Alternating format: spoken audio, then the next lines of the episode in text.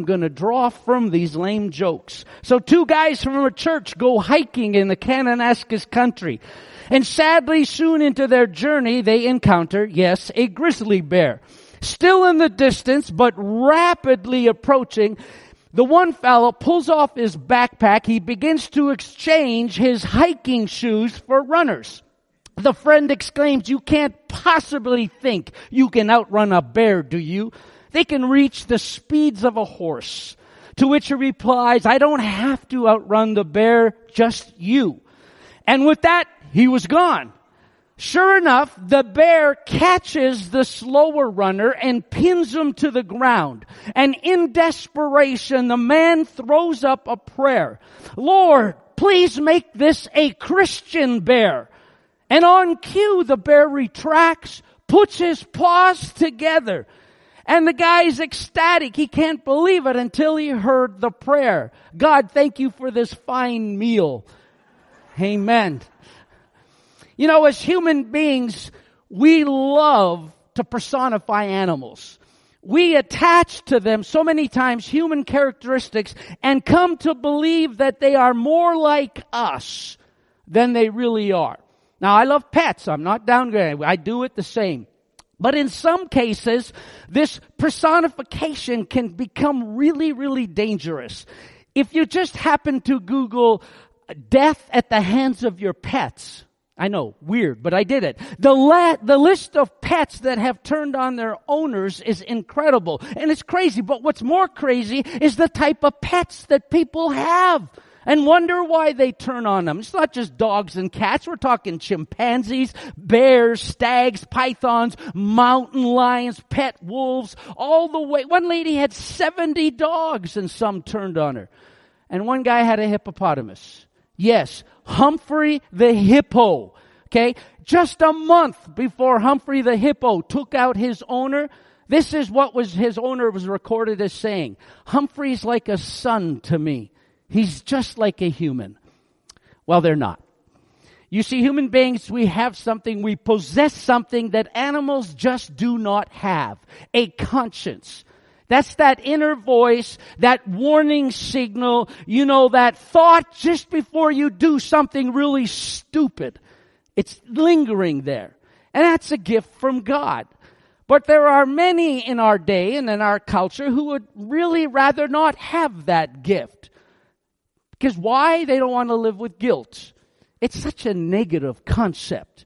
They would tell you, you know, it's hard enough to have this strong self-image. As one author put it, he says, guilt is nothing but a neurosis. Number of popular therapists characterize guilt as a usually groundless emotion that has the potential of taking all the fun out of life. And so we get advice from this guilt-free camp that shouts, quit being so tough on yourself. Stop pleading guilty. It's not your fault.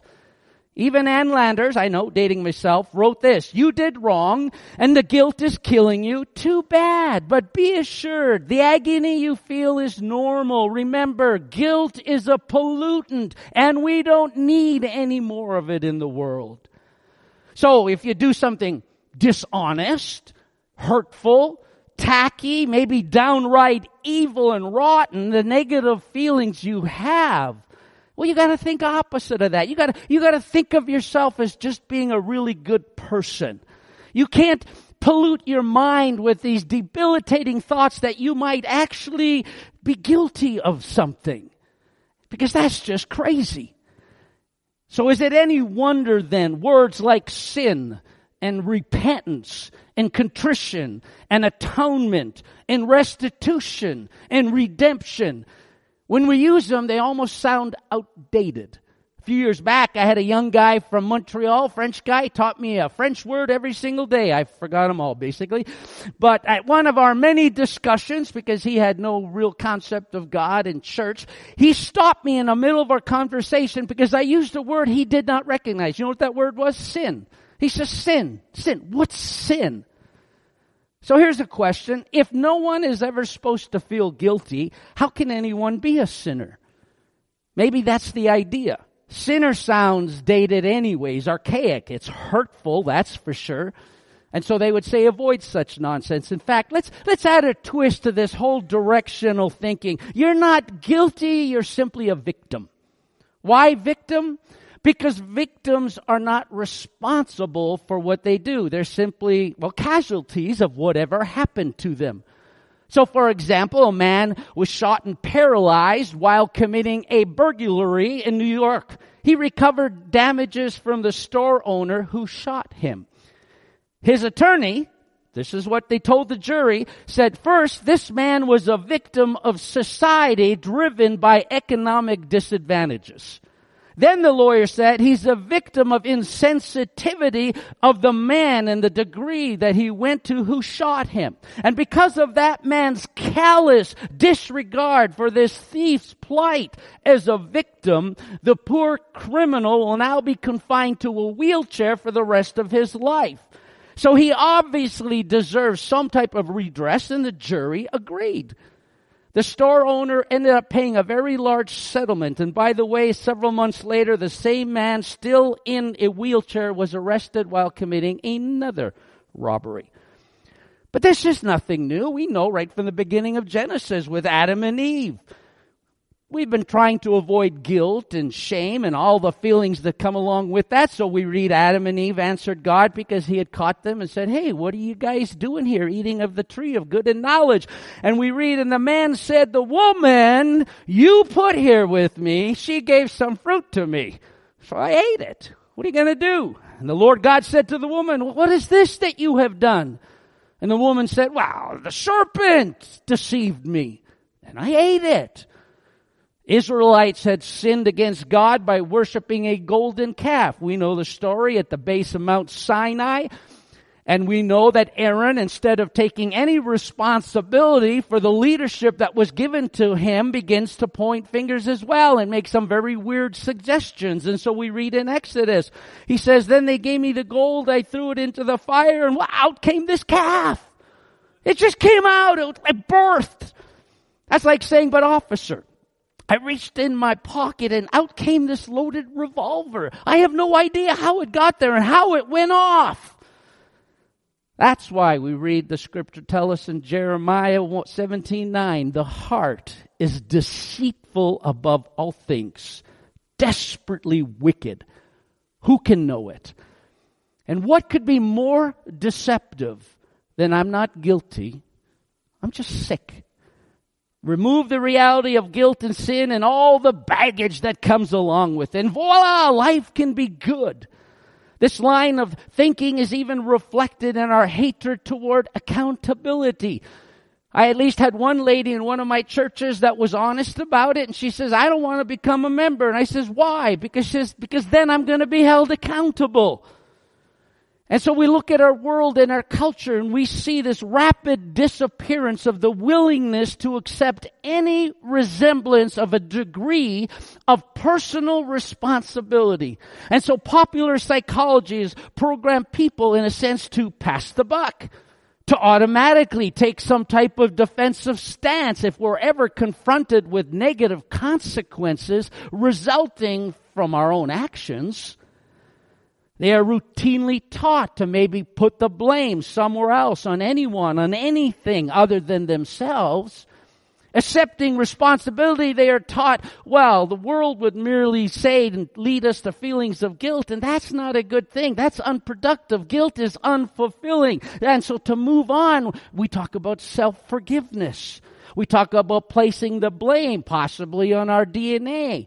Maybe it was a bad childhood. Maybe it's a rotten marriage. Maybe it's the stress that I'm put under. Maybe it's the physical and mental. It's COVID. That's what it is and so on. Now again, I'm not saying we are not victims ever.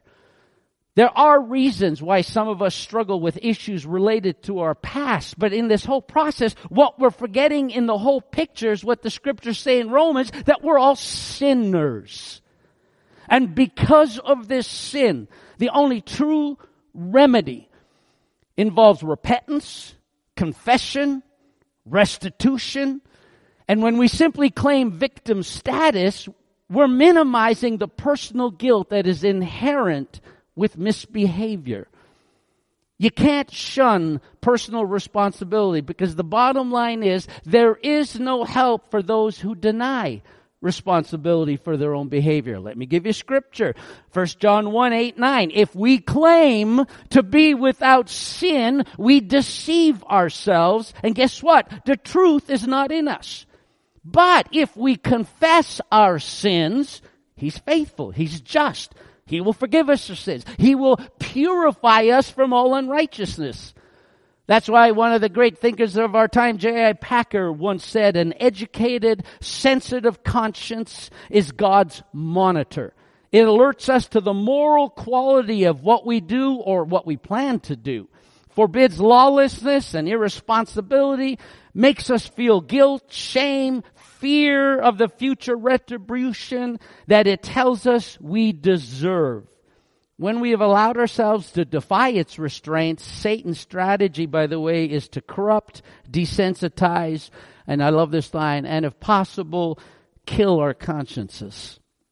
Way back in the 17th century, Richard Sibbes wrote, the conscience is the soul reflecting upon itself. See, that's where we differ as human beings and versus the animal kingdom when we, in a sense, I believe reflect the very image of God. And what is that? That you and I can contemplate our own actions. We can sit back and we can make moral evaluations. It is this innate ability to be able to sense that something is right and something is wrong. And this includes everyone, even the most rebellious of humanity, has a conscience. And that's why the apostle Paul once wrote again in Romans, talking about people who weren't under the teachings. And he said they do not have the law, since they show that the requirements of the law are written on their hearts, their consciences bearing witness and their thoughts, now accusing, now defending them. Now understand, our conscience is not the voice of God. It's not the Holy Spirit in that sense speaking to you. It is not the law of God. It is simply a gift from God, a human faculty that judges our actions, our thoughts by the light of the highest standard that we perceive. And when we go against that standard, we violate our conscience. And so it's triggered. It begins to condemn us. We get feelings of shame and anguish and, and regret and anxiety and disgrace and, and fear starts to build up. See, the word conscience is a combination of two Latin words, to know and together. It's found more than 30 times in the New Testament. Basically, conscience is knowledge together with oneself. In other words, conscience knows our inner motives. Our conscience knows our true thoughts. Conscience is beyond reason and beyond intellect. Because we may attempt to rationalize what we're doing, we may attempt to justify ourselves in our own mind, but a violated conscience isn't so easily convinced. And that's why in the Hebrew, they didn't even make a distinction between conscience and the rest of an inner person. And so the Hebrew word for conscience also typically translated heart. Thus, when Pharaoh hardened his heart, the author was recognizing the callousness of his conscience against God's will. When scripture spoke of a tender heart, he was talking about a sensitive conscience. The upright in heart are those with a pure conscience. When David cried out, create in me, O Lord, a clean heart, he was seeking to have his life and his conscience cleansed. And yet, despite this incredible gift that God hardwired into us, this tremendous warning system put in place, countless numbers respond to this call or warning by attempting to somehow, I'm not liking the feelings I'm getting with this, and so we suppress it.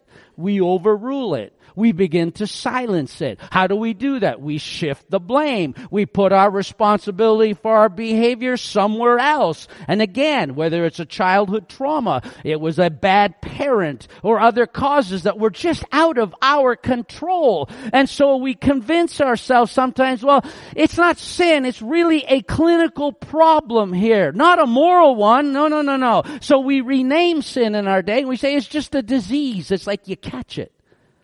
But here's the problem.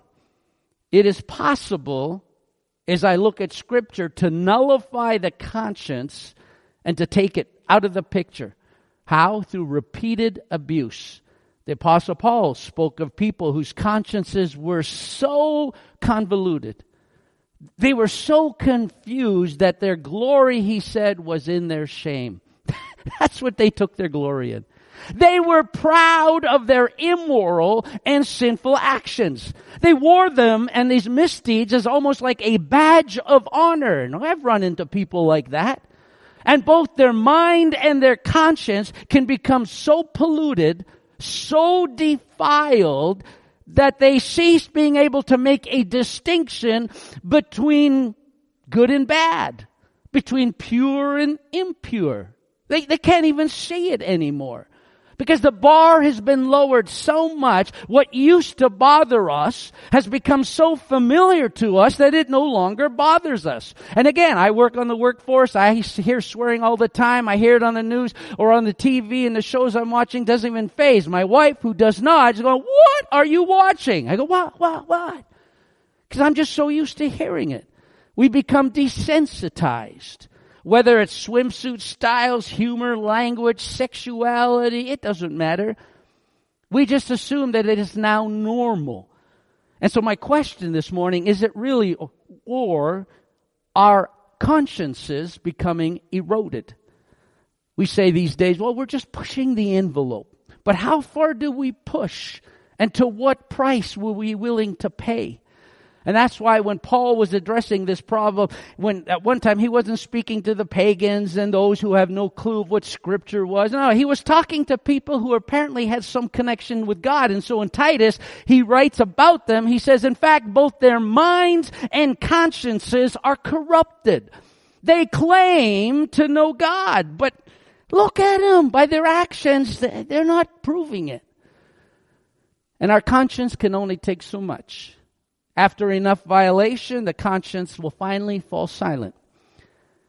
Ever ask yourself how certain people could create and, and follow through on so many atrocities in this world? You keep abreast of what goes on and, and it's mind boggling. But be forewarned, friends, even the most defiled conscience will not remain silent forever. When we stand one day in judgment, every person's conscience will side with God, the righteous judge. In other words, every one of us, in a sense, will be betrayed. The worst sin hardened evil doer will discover before the throne of God that he has a conscience because that conscience is going to testify against him. Let's get a few things straight here. Our conscience is not infallible nor is it a source of revelation between right and wrong. Its role is not to teach us moral and ethical ideals. Our conscience is there to hold us accountable to the highest standards of right and wrong that you and I know. Now, it's noteworthy to know that conscience is also informed by tradition as well as by truth. So the standards a conscience holds to is not always necessarily biblical. Many folks, we, as we all know, are raised and reared under influences that are obviously not based on the Bible. And so our consciences sometimes can even condemn you and I in an area where the Bible doesn't even have an issue with it. It may hold us to the very thing that God says, I'm trying to free you from. And that's why one time in Romans, Paul is addressing these people because they were upset that these people were eating certain type of foods and these people who were also faith believers said that's absolutely wrong. What did Peter get from God when he was, God was trying to get a point across about, hey, you're kind of holding some wrong views here, a vision three times. You can eat this food. It's okay. Hey, Peter, you can eat this food. It's okay. So let me draw you another image. For those of you who play a lot of guitar, we know we want calluses sensitivity on these spots are so damaged or wounded badly enough, they basically become impervious, uh, imper- impervious to any feelings. And we go, that's a good thing, especially when you're trying to play guitar. But do you realize for many of us, the same thing has occurred with regards to our conscience, which is not a good thing. Paul wrote to Timothy, warning them of this very truth. He said, such teachings come through hypocritical liars whose consciences have been seared as with a hot iron. Psychopaths, serial killers, pathological liars, other people who seem to lack any sense of moral ideas. They're extreme examples of people who have ruined or desensitized their consciences. But the conscience is this incredible, inextricable part of our human soul. And even though it can be hardened, even though it can be cauterized, even though it can be somehow put into this apparent dormancy, the conscience continues to store up evidence in our lives that will one day be used as a testimony to condemn the guilty soul.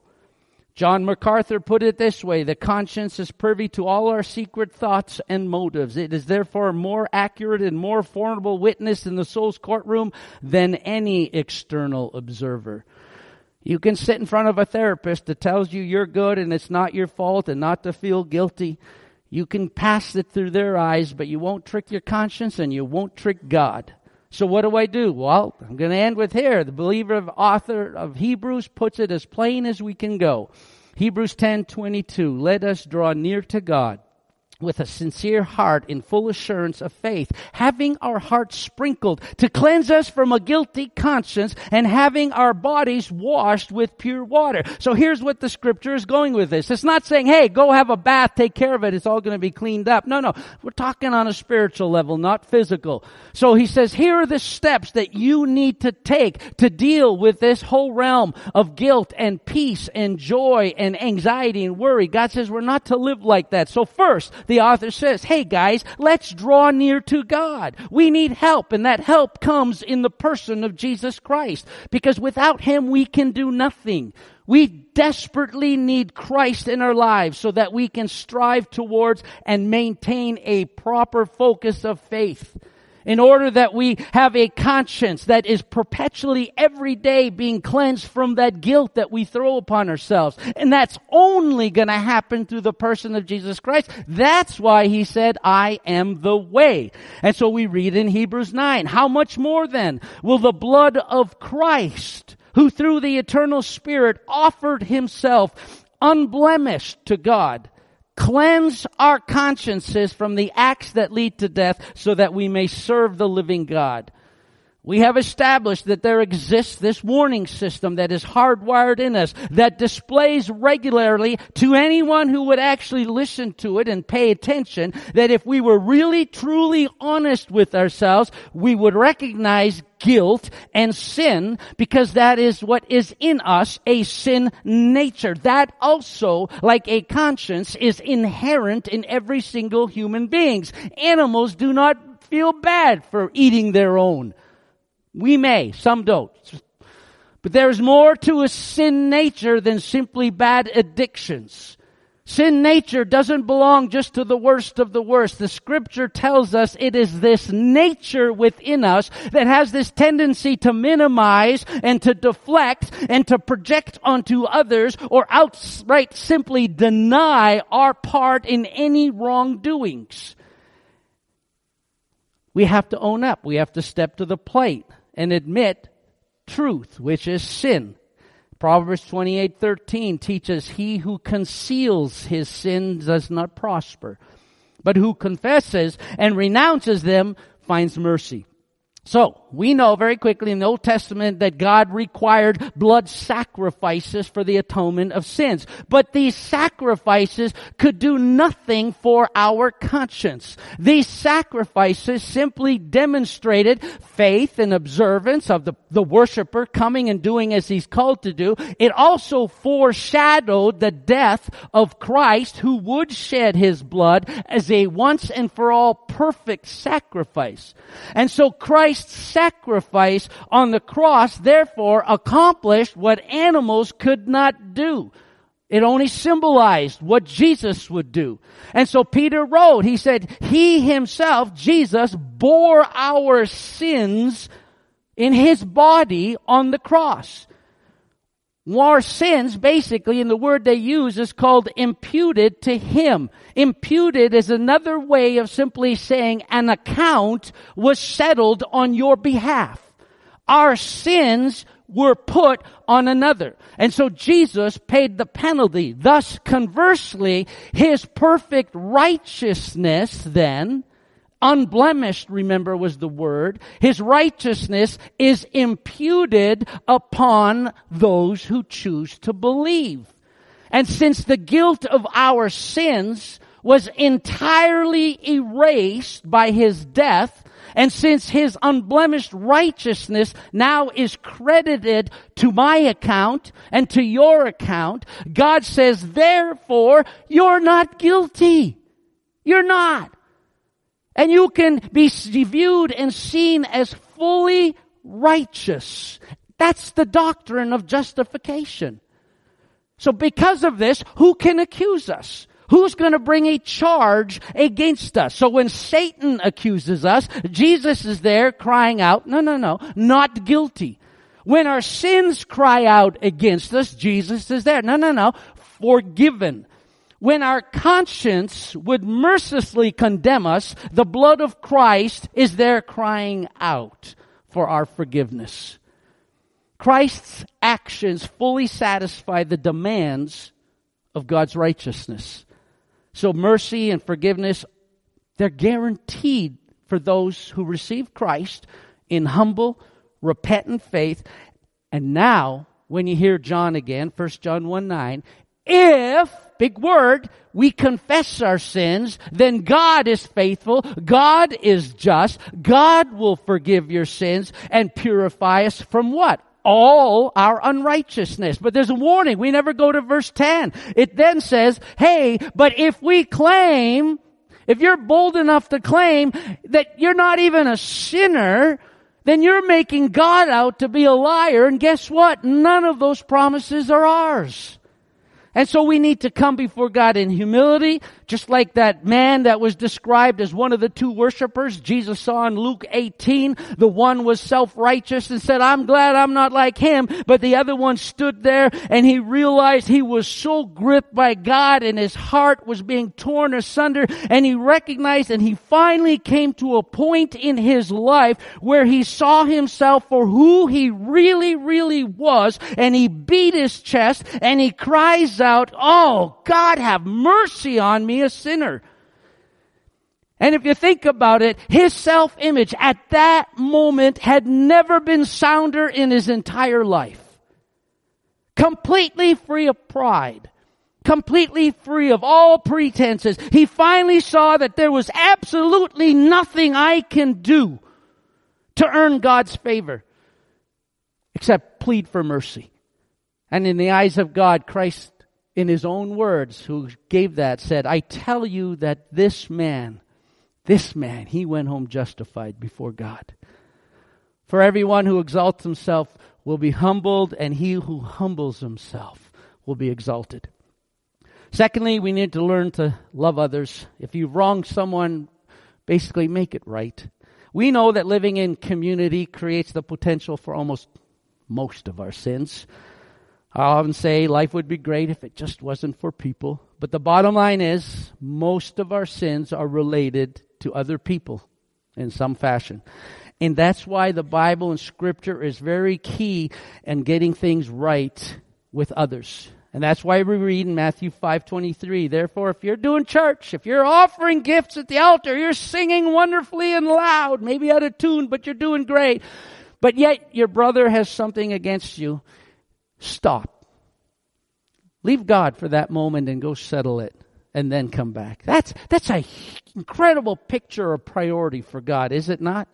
God is saying, hey, before you try to impress me any further, get your sins straightened out. Talk. How important is this? I shared this with my wife the other day when we talked about family and the inability to forgive. And I said, boy, we callously walk past that verse in Matthew that where God tells us that if you can't forgive others in Matthew 6, then God says, I can't forgive you. We say that really easy. But boy, try putting that into practice. Thirdly, evaluate your life and if need be, make restitution. Zacchaeus, when he met Christ and found life in Christ, what was his first response? Look, Lord, here and now. I give half my possessions to the poor. And if I have cheated anybody out of anything, I'll pay them back four times the amount.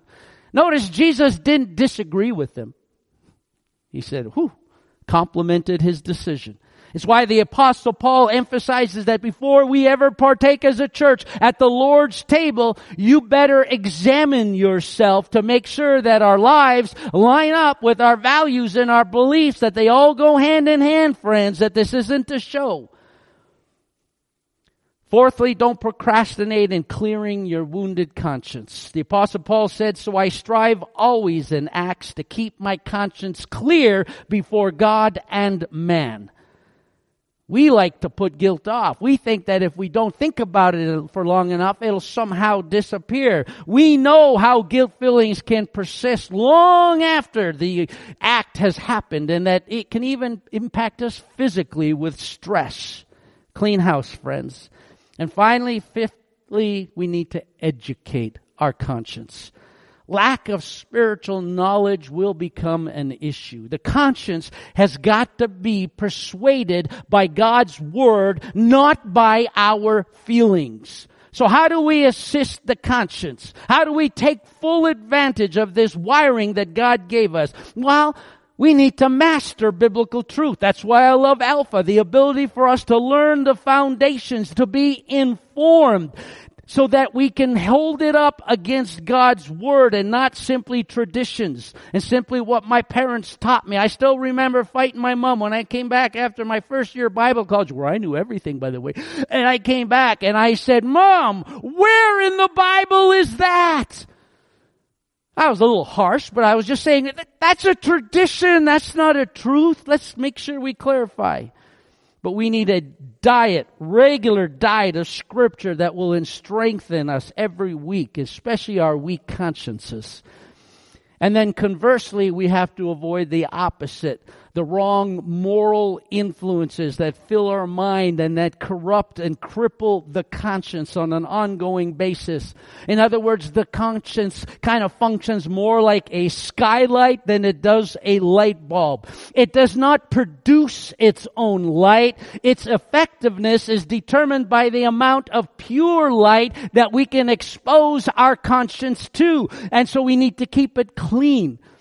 If we cover it up and put it into full darkness, then we're in trouble. And that's why again, the apostle Paul spoke of the importance of a clear conscience in 1 Timothy 3 9, talking to the deacons of the church. He says they must keep hold of the deep truths of the faith with a clear conscience. So let's wrap up these final words from the apostle Paul in light of what we have learned this morning. Hopefully we'll understand just how important Paul and these instructions were for believers. Philippians 4 8. Brothers, what's true, what's noble, right, pure, lovely, admirable, if anything is excellent or praiseworthy, think about such things. Whatever you have learned or received or heard from me or seen in me, guys, put it into practice and the God of peace then will be with you. And it's a battle. We have our part to play. God has given us the opportunity to overcome. The question always comes back to, will I listen? Will I adhere to the warning system? And will we have the guts to pray as the psalmist pray, search me, O God, and know my heart, conscience. Try me. Know my thoughts. See if there is any wicked way in me and then lead me in the way everlasting. Let's pray. Father God, thank you. It is incredible how you have created the human being. You have given us so many opportunities to come and stand in your presence. You have given us the right to stand free from guilt and to have hope and peace.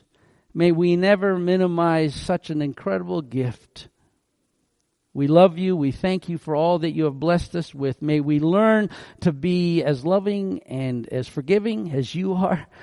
May we learn to strive together to pursue the things of God that will bring that peace and hope and joy that can be each and every one of ours, despite the circumstances. We give you all the praise and glory in Jesus' name. Amen.